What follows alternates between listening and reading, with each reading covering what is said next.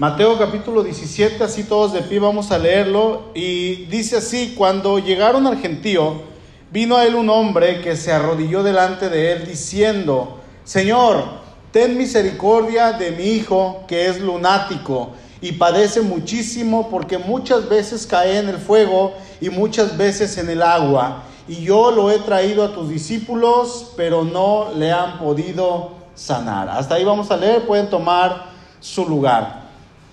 Por favor, la, la semana pasada, ¿qué fue lo que vimos? ¿Se acuerdan? ¿De qué hablamos? De la transfiguración, un tema majestuoso, un tema muy, muy hermoso. Y obviamente vimos lo que este evento significó para la iglesia en su tiempo, para Pedro, Juan y Jacobo, lo que significó para la iglesia en su tiempo y lo que significa hoy para nosotros en nuestro tiempo. Y este suceso, lo que estamos leyendo ahorita, resulta que sucede al día anterior de lo que pasó un día antes. ¡Wow! ¡Qué, revelación! Al día anterior de lo que pasó un día antes. Pues sí, obviamente. Eh, sucede un día después de lo que es la transfiguración. Algunas personas piensan que cuando el Señor Jesús baja del monte, inmediatamente pasa este suceso porque dice que inmediatamente se juntaron las multitudes y llega un hombre que se arrodilla delante del Señor. Y, Marcos capítulo 9, si, si abren Marcos también, no me pierdan Mateo 17, por favor. Si abrimos Marcos, vamos a ver que Él nos especifica un poco más de cómo era la situación que este hombre estaba pasando con su hijo y obviamente pues es su familia. Dice Marcos 9, 17, y respondiendo uno de la multitud dijo, Maestro, traje a ti mi hijo que tiene un espíritu mudo, el cual donde quiera que le toma, le sacude y echa espumarajos y cruje los dientes y se va secando. Y le dije a tus discípulos que lo echasen fuera y no pudieron. Lucas capítulo 9, verso 39. Estoy leyendo las historias paralelas en los tres evangelios sinópticos. Recuerden que un evangelio sinóptico es paralelo, es muy igual al otro y son tres los que tenemos, Mateo, Marcos y Lucas, y Juan escribe de una manera totalmente diferente. Así es que en los tres sinópticos vamos a encontrar esta historia y dice el verso 39 de Lucas 9, y sucede que un espíritu le toma y de repente da voces y le sacude con violencia y le hace echar espuma y estropeándole a duras penas se aparta de él. Y rogué a tus discípulos que le echasen fuera. ¿Y qué dice? Y no pudieron. En estas tres historias, eh, bueno, esta, misma historia en los tres evangelios, vamos a encontrar prácticamente lo mismo. Y vamos a encontrar tres situaciones, y vamos, eh, eh, dos situaciones, y vamos a ver tres cosas que pasan en este relato.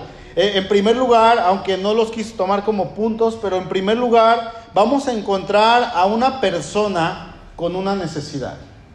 Y no estoy hablando del padre, estoy hablando del hijo. Hay un problema con un muchacho, con alguien que está padeciendo, alguien que está sufriendo, que está pasando por algo que va en contra de su voluntad. Este chico, este joven, no quería estar así. ¿Quién quiere estar enfermo?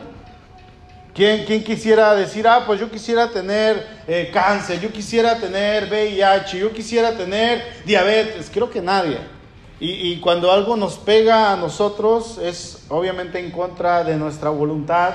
Cuando Dios permite que venga una enfermedad, muchas veces nosotros o casi siempre vamos a decir, ¿por qué a mí, Señor? O a veces, Señor, que a través de esto seas tú glorificado. Entonces llega este muchacho que está pasando con esto, que no es algo que Él quiera. Y dice el verso 15, de ahí de Mateo 17, que el muchacho era un lunático.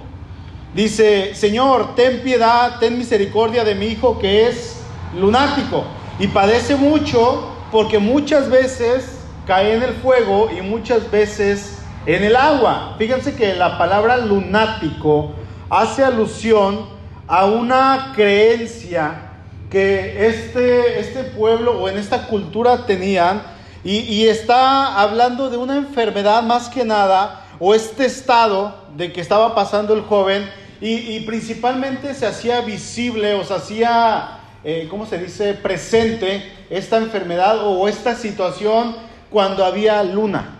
Cuando había luna llena o luna, no sé si ahorita bien les tocó ver la luna, pero es una luna hermosa que está, no sé si está completamente llena, pero si no está completamente llena, está ya en el noventa y tantos por ciento. Y es una luna que ahorita veníamos, le dije a Suri, mira, ¿ya viste la luna? Y ahí va la Sua, dice, a ver, quiero ver la luna.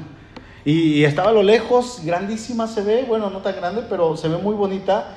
Y, resulta que cuando la luna estaba en, esta, en, en, esta, en este resplandor, eh, este joven era cuando más se manifestaba esto que pasaba. La palabra lunático viene del pensamiento que este joven estaba siendo azotado por la luna. De ahí viene la palabra lunático. Probablemente este joven dice que a lo mejor no era que tuviera un espíritu inmundo, sino que este joven lo que estaba padeciendo en realidad era epilepsia. ¿Qué es la epilepsia? ¿Quién me dice?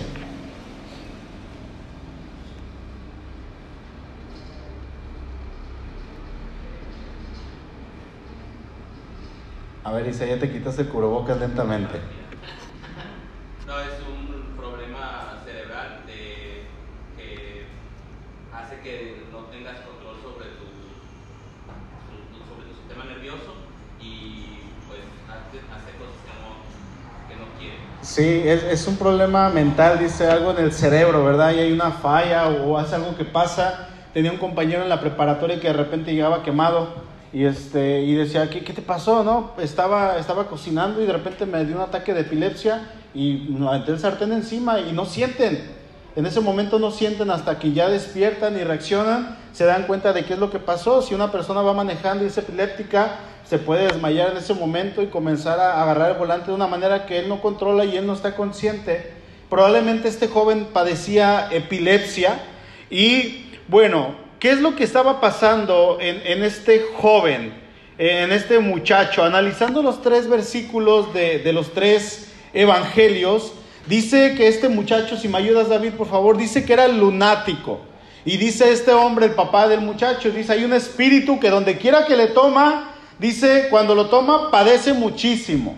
También echa espumarajos, avienta espuma por la boca, cruje los dientes, y luego dice se va secando. Si leen otra versión, dice se queda erguido, se queda como tieso, no se puede mover, se queda como, como paralizado. Eh, eh, mi hijo cuando pasa esto, luego dice da voces, le sacude con violencia, le estropea, a veces se va a caer en el fuego, a veces en el agua y a duras penas se aparta de él. Era algo que tenía de manera crónico y pregunta, hermano, ¿a, quién le gustaría que alguno de sus hijos le pasara algo así? Yo creo que a nadie.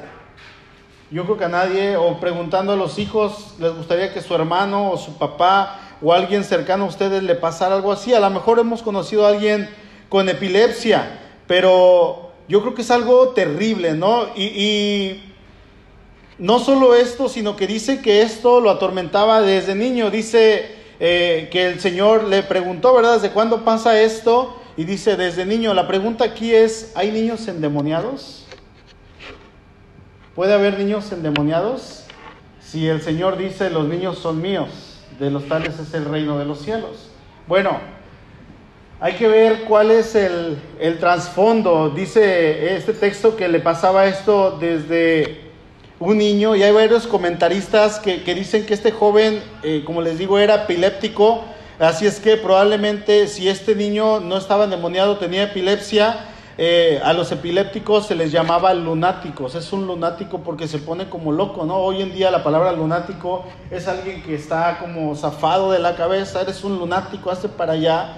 Bueno, había un, un conocido que, que de hecho fue una persona que en su tiempo fue de mucha bendición para mi vida eh, Dios usó a esta persona para cuando yo recibí el llamado y fue en un campamento hace muchos, muchos años. Esta persona decía que él de niño fue entregado a Satanás. Nos contaba su testimonio y decía que él cuando fue bebé lo iban a incluso a sacrificar en un ritual y no sé qué tanto iban a hacer. Y en el momento en que levantaron el cuchillo para, para quitarle la vida, eh, se escuchó la policía en las patrullas y como en las películas, en ese exacto momento se detuvo y no hicieron nada. Entonces este hombre creció como un sacerdote satanista y creció adorando a Satanás, creció cantando a Satanás, se tatuaba a Satanás, etcétera, etcétera. ya con el paso del tiempo, obviamente esto se, se empezó a manifestar ya cuando, no cuando él era un niño, sino cuando él era un adolescente, cuando él ya fue una persona ya con más conciencia, con más entendimiento de lo que era la vida, esto se comenzó a manifestar en él.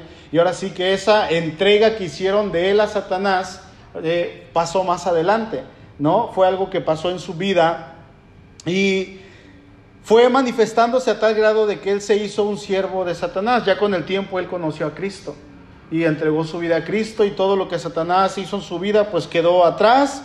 Y aquí la pregunta es, eh, eh, ¿habrá niños que realmente puedan estar endemoniados? Va a haber dos posturas, dos creencias, va a haber los que van a decir y se van a oponer y van a decir, no, los niños no pueden ser endemoniados, van a decir otros, sí, eh, los niños sí pueden tener algún demonio, pero la pregunta es, ¿se trataba de un enfermo epiléptico cuyos síntomas corresponden a, lo que viene siendo un diagnóstico médico. Cuando un doctor va a leer esto, estos síntomas que acabamos de leer, el doctor va a decir, ¿es epilepsia o es un verdadero caso de posesión diabólica? Decía el texto, eso va a depender de la, de la manera en que lo estén viendo los que estudian exegéticamente el texto. Si es epilepsia, entonces, ¿por qué el Señor reprende el demonio ahí, a un demonio en el verso 18? Dice, y reprendiendo Jesús al demonio, el cual salió del muchacho. ¿Sí? Puede haber sido que el Señor en este momento haya estado usando el lenguaje común del pueblo, la tradición del pueblo. La gente decía es que es un lunático, pasa cuando está la luna, pasa cuando está cierta eh, en únicos momentos. Y resulta que sí, era un epiléptico, pero ¿por qué dice la gente que tenía un demonio? Bueno, porque se comportaba de tal manera, se comportaba como si realmente estuviera endemoniado. Entonces, el Señor, usando el lenguaje de la gente, el lenguaje cultural en este momento, dice que reprende al demonio y otras personas dirían reprende a la enfermedad. El punto es que el Señor sana a este joven que se encontraba mal, se encontraba sufriendo, Recuerden que tenía este muchacho una necesidad de que fuera sanado y cuando lo llevan delante del maestro es ahí donde hace toda la diferencia. Ahora, cuando el texto se lee en griego, vamos a, a, decir que no, no parece como que sea decisivo que se diga que el, el joven era frecuentemente arrojado hacia el fuego por el demonio o hacia el agua, como si el espíritu quisiera acabar con su vida. Simplemente es un modo de hablar. Están en la fogata, pues en aquel tiempo no estaban las estufas.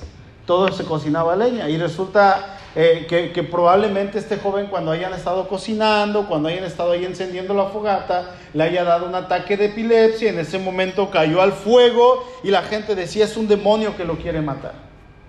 ¿Sí? Es un espíritu que quiere acabar con su vida. Ahora, el ser mudo no es en sí por la misma epilepsia. Esto podría explicarse quizá por alguna otra enfermedad congénita o, que fuese todo ello una enfermedad tenida desde su niñez. Eh, eh, ¿por, qué, ¿Por qué les menciono todo esto, hermano? Bueno, resulta que hay muchas denominaciones que a toda enfermedad le atribuyen un poder satánico. ¿Han escuchado de estas? Denominaciones que dicen, eh, tiene, es el diablo, ¿no? Eh, tiene gripa y es el diablo, tiene tos y es el diablo, estornuda y el COVID y todo absolutamente es el diablo. Tiene lupus, es una enfermedad de parte de un demonio. Tiene diabetes, es una, una enfermedad por parte de un demonio. Hermanos, no podemos atribuirle todo a Satanás. Porque Dios permite la enfermedad. Ciertamente la enfermedad viene a causa del pecado, porque dice ahí en Romanos capítulo 8 que la creación misma gime, la creación se está deteriorando. Cuando Adán y Eva eh, pecan, ellos desobedecen, dice que la tierra, Dios le dio, ¿verdad?, el mandato a Adán que iba a trabajar y de la consecuencia de su pecado, con el sudor de su frente, ¿qué dijo? Vas a comer. ¿Y qué le dijo el Señor? Espinos y cardos te producirá la tierra la Tierra comenzó a envejecer. El universo, dicen los científicos, el universo está envejeciendo. Y yo estoy convencido que fue a partir del pecado del ser humano. Porque cuando el ser humano peca, echa a perder absolutamente todo. la creación, a sus descendencias, a su esposa, este Adán. Entonces, ¿son consecuencias del pecado las enfermedades? Sí. ¿Qué otra consecuencia del pecado tenemos? La muerte. Vamos a morir. Porque Dios le dijo a Adán, cuando tú comas de ese árbol, de cierto vas a morir. Y vamos a ver que esto es algo cierto. Cuando Él desobedece, entra la muerte al ser humano y luego entra la enfermedad. Y desde el Génesis vamos a leer que, por ejemplo, Isaac ya era de avanzada edad. ¿Y qué dice que pasó con sus ojos? Perdió la vista. Y cuando se acerca para quiere bendecir a este eh, Esaú, dice que no veía bien. Ven, hijo, acércate para palparte, a ver si eres tú. Porque ya no veía. Esto es consecuencia del pecado. Los hospitales existen por consecuencia del pecado. ¿Por qué? Porque si no hubiera pecado no habría enfermedades. Pero como el hombre peca, existen las enfermedades y hoy en día existen los doctores, la ciencia médica. Dice Job 5:18, porque Él es el que es quien hace la llaga y Él la vendará. Él hiere y sus manos curan. O sea, Dios también permite la enfermedad, Dios también permite que pasemos por crisis. Y esto, hermanos, en muchos casos es para que nosotros podamos voltear a ver al Creador y decirle, Señor, te necesito. Dependencia de Dios. Porque en, algunos casos eh, los propósitos de la enfermedad, en, en algunos casos es que Dios lleva a las personas a sus pies. Dios usa la enfermedad, sea cual sea, una enfermedad terminal, una enfermedad o un accidente, para que las personas lleguen a sus pies. Ayer fuimos al hospital, aquí a la, a la clínica 33, y se miraban algunas personas que estaban en necesidad. Una necesidad en la cual ellos clamaban, ¿verdad? En, en su interior por su familiar que estaba ahí, pero también había una necesidad espiritual. Una necesidad que ellos tenían de parte de Dios. Ellos decían, necesitamos a Dios sin saberlo, estaban ellos clamando y resulta que su familiar estaba dentro, internados, unos con insuficiencia renal, otros con cáncer, otros con cáncer terminal, otros que se habían accidentado. Ya que vi la lista de la oración, porque llegamos un poquito después, dije, wow, Señor, esto es algo terrible lo que está pasando. Y la gente estaba ahí y, se les ofreció un pan, se les ofreció un café, un chocolatito, sin costo adelante. ¿Necesita algo? Vamos a orar por usted. ¿Qué quiere que oremos por usted? Y se comienza a orar por las personas y la gente se pone en las manos del Señor. Y, la oración era, Señor, señálales eh, qué es lo que tienen que hacer. Si tú quieres, sánales, sánales Dios, pero nuestra oración en este momento es que en primer lugar tú llegues a su corazón, porque ellos te necesitan. Y muchas veces se llega a Cristo por la enfermedad, muchas veces se llega a Cristo por un accidente, muchas veces se llega a Cristo por una situación terrible, prueba, tribulación, una mala economía. Y Dios usa estas situaciones para que nosotros lleguemos a Él y Él, ¿qué creen que va a hacer? Él va a ser glorificado. Amén. Vimos a un chico en necesidad. En segundo lugar, quiero que analicemos que es un caso que es bastante común en nuestros tiempos y vamos a ver lo que es la incredulidad.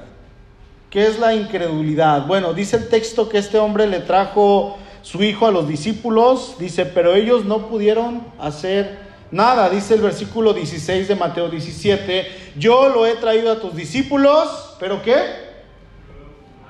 Ellos no lo han podido sanar. Marcos 9, 18. Y dije a tus discípulos que lo echasen fuera. ¿Y qué? Y no pudieron. Lucas 9, 40. Y rogué a tus discípulos que le echasen fuera. ¿Y qué? Y no pudieron. Y ojo, no estoy hablando de la incredulidad del padre del niño porque él también era un incrédulo. Dice ahí en Marcos 9, 24. Inmediatamente el padre del muchacho clamó y dijo, creo, ayuda a mi incredulidad. Él también era un incrédulo. Pero los discípulos creían en Jesús. Este hombre era un hombre que en realidad no tenía fe, no tenía Cristo, no sabía nada acerca de Dios.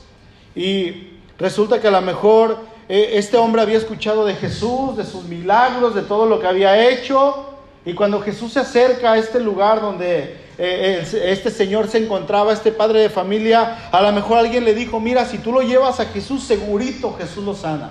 Segurito Jesús te lo va a dejar bien, como nuevo. Mira, ni los brujos a los que los has llevado, ni los doctores a los que lo has llevado, Jesús lo va a sanar. Y va el Señor con su hijo lunático, con su hijo enfermo, y, lo lleva con el Señor, pero resulta que el Señor no está. Probablemente el Señor estaba en ese momento transfigurándose allá en el monte. Y Él está ahí y están los discípulos, no, no estaban los doce, porque el Señor estaba con tres allá arriba, ¿se acuerdan? Y el Señor baja, pero antes de que baja, Él dice, ¿y el Señor Jesús? No, pues no está aquí, le dicen los otros nueve. Salió. ¿Y a qué hora va a regresar? No sabemos. Oigan, es que traigo a mi hijo, ustedes podrán sanarlo.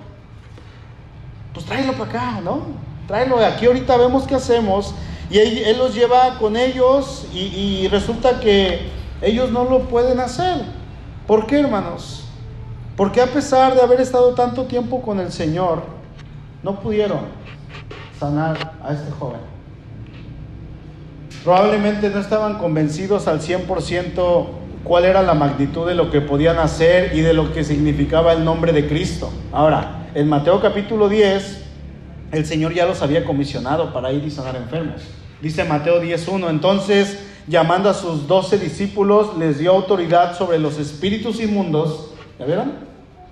Para que los echasen fuera, ¿y para qué?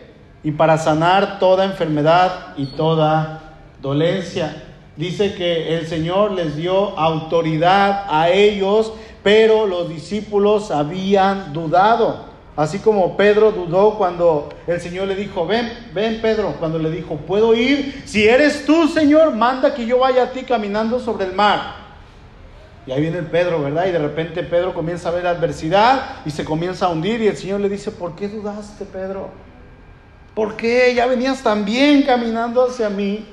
Bueno, ellos eran humanos simples, hermano, así como usted y como yo. ¿Cuántas veces el Señor nos ha mandado a hacer algo, pero resulta que somos bastante incrédulos y no tenemos fe en lo que podemos hacer cuando Dios nos manda a hacer algo? No le creemos, dudamos en que el Señor nos pueda llegar a usar. Señor, yo. Señor, yo, ¿estás seguro que yo? Y Él nos habla y nos dice, a ver, Isaí, comienza este ministerio. A ver, Gustavo, ¿por qué no comienzas esto que te puse en tu corazón? ¿Por qué no lo haces? ¿Sabes que Yo te voy a usar. Y vas a terminar trayendo gloria a mi nombre. Y quizá ese plan del Señor que Él pone en nuestro corazón simplemente se queda ahí porque dudamos de la provisión de Dios, dudamos de lo que Dios puede llegar a hacer a través de nosotros, dudamos de que lo que podemos hacer, que Dios ha puesto en nuestro corazón, puede llegar a ser de bendición para otras personas y se nos olvida que Jesús está con nosotros. Quizá cuando le trajeron estos, este, este joven a, los discípulos, ellos dijeron, pues vamos a sanarle. Y, voltearon hacia, hacia arriba y vieron el monte y vieron al Señor por allá lejos. Es que no vamos a poder porque no está con nosotros. ¿Ustedes creen que el Señor no estaba al pendiente de lo que estaba pasando abajo? Por supuesto que sí. Ellos ya habían pasado, hermanos, casi tres años con Jesús, sin embargo, no pudieron sanar a un joven o endemoniado o epiléptico. No pudieron.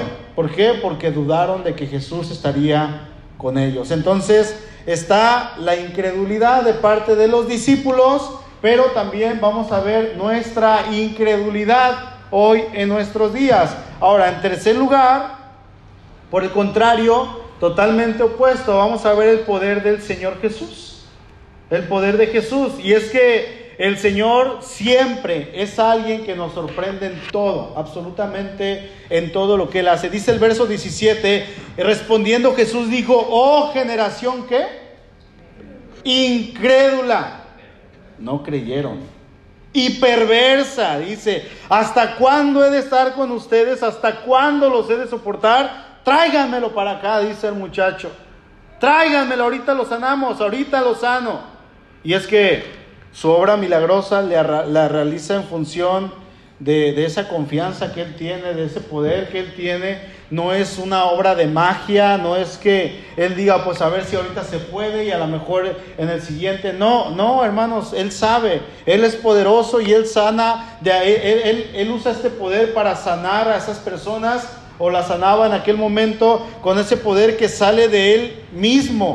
Pero no olvidemos, hermanos, que ese poder Jesús nos lo ha dado a nosotros. ¿Cuántos lo creemos?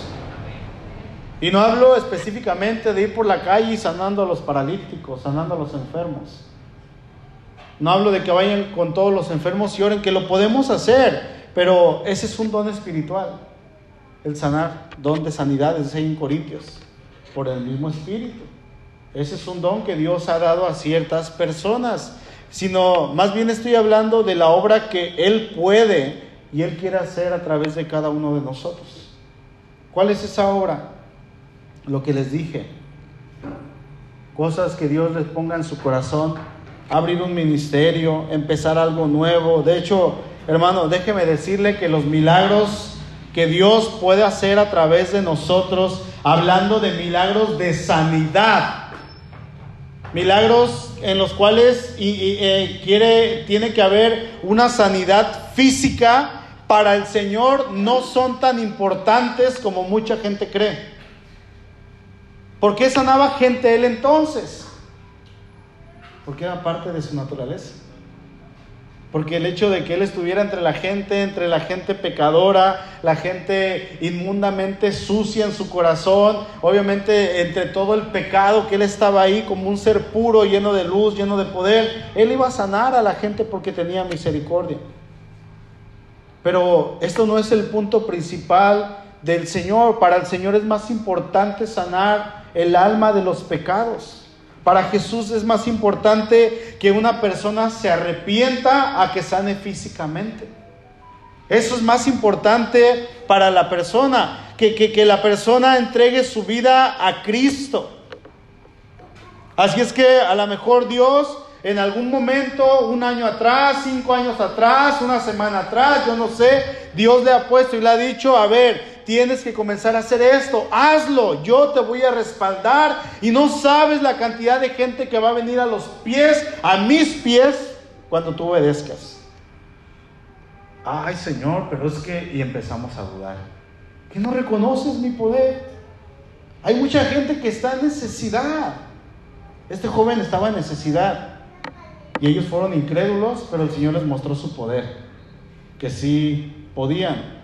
Es por eso que nosotros no es que no creamos en el poder de Dios para sanar, porque hermanos, yo creo firmemente que el Señor puede sanar así como sanaba en los evangelios.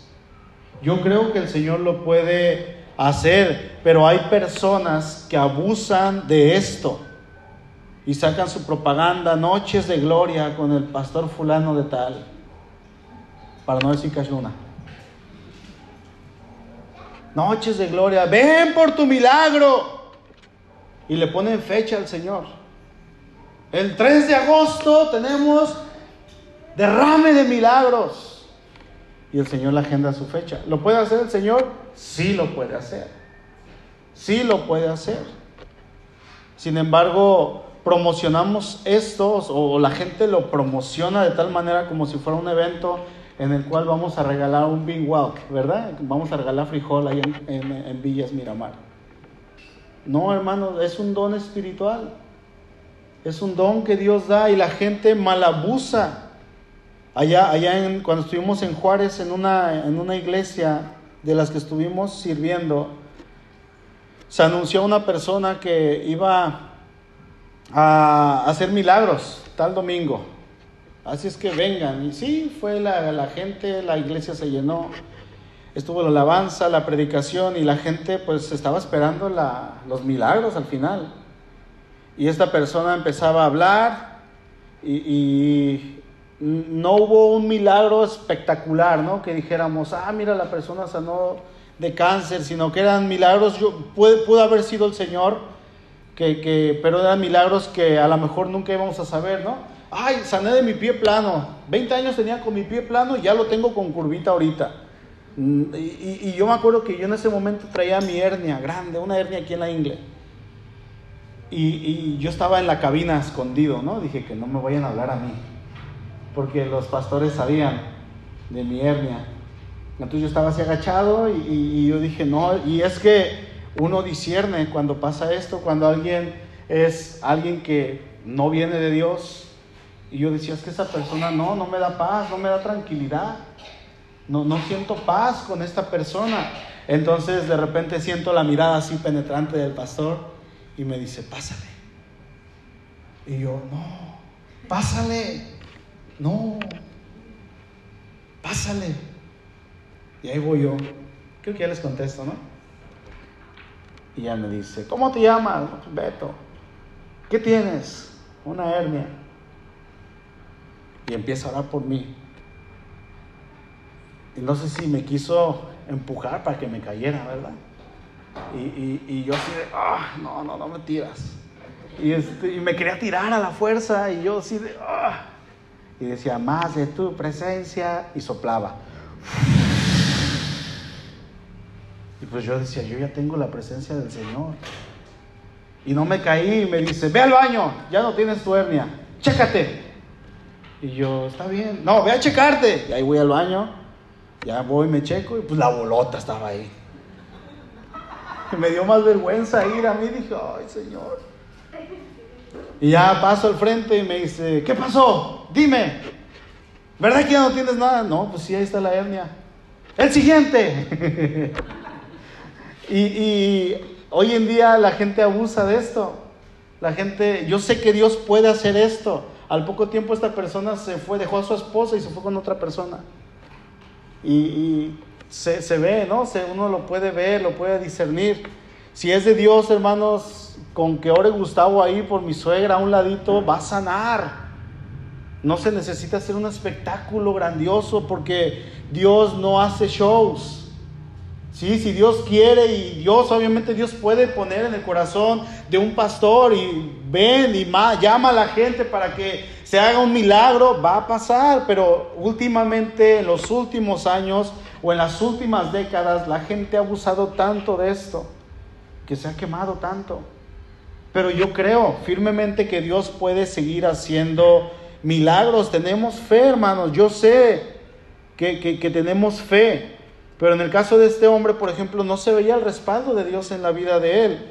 Hermanos, Jesús vino a sanar a los enfermos y de hecho está esa profecía en cuanto a él. Y dice ahí en Mateo 7:22, y respondiendo Jesús les dijo, vayan y háganle saber a Juan el Bautista todo lo que han visto y oído. Los ciegos ven, los cojos andan, los leprosos son limpiados, los sordos oyen, los muertos son resucitados y a los pobres les es anunciado el Evangelio. Esto era algo que él tenía que hacer y el Señor lo hizo, porque era parte de su ministerio. ¿Sí? Dice el verso 18 de Mateo 17, y reprendiendo Jesús al demonio, el cual salió del muchacho y éste quedó sano desde aquella hora. Sí, el Señor lo hizo, pero hermanos, como meta principal, Él vino a traer esa paz en el corazón de los que hemos creído en Cristo. Como meta principal dice que Jesús vino a hacer las paces con el hombre que, sabe, que había ofendido a Dios. Jesús vino a reconciliarnos con nuestro Dios a través de su muerte y Dios quiere trabajar en nuestra fe. Dios quiere que nosotros veamos que allá afuera, con sus conocidos, con su familia, hay necesidad. Hay mucha, mucha necesidad, pero a veces somos incrédulos. Y resulta que Dios nos está diciendo, yo tengo poder, yo te respaldo, yo estoy aquí contigo. Dios no quiere que seamos incrédulos, sino que confiemos en Él. Dice el versículo 19, viniendo entonces los discípulos de Jesús, a Jesús aparte, dijeron, ¿por qué nosotros no pudimos echarlo fuera? Jesús le dijo, por vuestra poca fe. Porque de cierto os digo que si tuvieres fe como un grano de mostaza, le dirías a este monte, pásate de aquí allá, y se pasaría, y nada le sería imposible. Y dice el Señor, pero este género no sale sino con oración y ayuno. Una vez que miramos en los evangelios que el Señor resucita, la vida de los discípulos no vuelve a ser la misma. cambia para siempre. De hecho, la resurrección es la base de nuestra fe. ¿Sabían eso? Si, el Señor no hubiera resucitado, dice, vana sería nuestra fe. Ahí en Corintios dice Pablo. Y seríamos mentirosos y estaríamos predicando algo que no es cierto. Pero cuando el Señor resucita, es una bomba. Y los discípulos abren los ojos y dicen, wow, es Él. Y ya no lo empiezan a ver como, como el Curios, el Señor que está por sobre todos, sino que ahora lo ven como el Dios todopoderoso, como quien realmente es. Y ahora sí, vemos a un Pedro que resucita a muertos, vemos a un Felipe de, de, los, de los primeros diáconos de la iglesia que están haciendo milagros por todas partes, vemos a un Pedro que cuando camina con su pura sombra la gente sanaba, porque ya creyeron. ¿Y sabe qué? Nosotros ya hemos creído en él, en él de esa manera, porque ya tenemos toda la historia, completita toda la historia. Y el Señor nos da ese mandato y nos dice, allá afuera hay necesidad. Yo ya resucité, yo soy poderoso, yo voy a estar con ustedes, ustedes no tienen que tener duda. Y es por eso que el Señor no nos va a decir nunca, vayan y sanen a los enfermos. Aunque sí, en muchas ocasiones es parte de, pero hermanos, tenemos que hacer su voluntad en cuanto a compartir ese glorioso mensaje que Él nos ha mandado y a través de este mensaje traer salvación a los no creyentes. Y ahí estamos nosotros, hermanos. Dios nos ha enviado a compartir su mensaje. Dios quiere que lo hagamos, Dios quiere que hagamos su voluntad y que la hagamos con fe. Dios quiere que con la fe, aunque sea poquita, dice, usted haga lo que Él le ha mandado hacer. ¿Qué le ha mandado el Señor? Y déjeme decirle que, no es tan complicado. dice, se necesita poquita fe. Confianza en el Señor.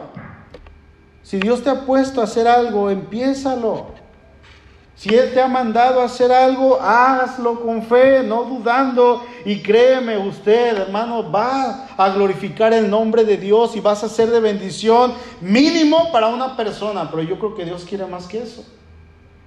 Que esa bendición llegue a muchísimas personas y obviamente requiere de un compromiso de parte de nosotros. El Señor nos invita a orar. Señor, bendice estos alimentos. En el nombre de Jesús, amén. Esa oración no. Orar. Una comunión, una intimidad con Él. Nos invita aquí, dice, ayunar. Pasar tiempo con el Señor. Ayunar es privarme de alimentos y alimentarme de su palabra, debilitar mi carne para que mi espíritu se fortalezca. No para doblarle la mano al Señor, ahora sí, Señor, estoy ayunando, concédeme ese carro que te pedí. No, eso no es el ayuno. Es someternos a la voluntad. La pregunta es, hermano, ¿estás dispuesto a hacerlo? Sea lo que sea que haya en tu corazón, yo te invito a que no tardes en empezar. Si Dios te ha puesto esto desde hace un mes, un año, cinco años, ponlo en manos de Dios y si Él te está enviando, hazlo y créeme, vas a contar con el respaldo del Señor. Recuerda, actúa con fe. Eso es lo que Dios quiere y Él se va a encargar de todo. Amén. Inclina tu rostro, por favor. Señor, gracias por tu palabra. Gracias porque tu palabra es, siempre, Señor, lo decimos, es hermosa es perfecta, es completa. Y Dios, hoy nos enseñas que allá afuera hay mucha necesidad. Hay gente que tiene necesidad probablemente de algo físico, pero sobre todo espiritual. Y tú nos has mandado a que prediquemos, Señor, tú nos has dado tu poder el Espíritu Santo, que es tu misma presencia habitando en nosotros, para que vayamos y compartamos este Evangelio. Sin embargo, a veces dudamos de más, a veces, Señor, pecamos de incrédulos. Es que, Señor, no se va a convertir porque tú sabes cómo es. Es que, Señor, no va a aceptarte. Es que, Señor, y metemos tantos peros, tantos esques no permitas, Dios, que eso pase en nuestra vida, sino llévanos a hacer tu voluntad. Llévanos, Señor, a realmente creer en ti, como dice el título de esta predicación, que actuemos con fe, porque eso es lo que tú quieres. Contamos con tu poder, contamos con tu respaldo. Y ya si en el camino, Señor, tú quieres hacer milagros grandiosos, úsanos. Pero que tu nombre sobre todo sea glorificado. Te lo pedimos en Cristo Jesús. Amén. Amén. ¿Cómo va a actuar, hermano? ¿Con fe? Recuerde, para desarrollar esto hay que pasar tiempo con el Señor. Amén.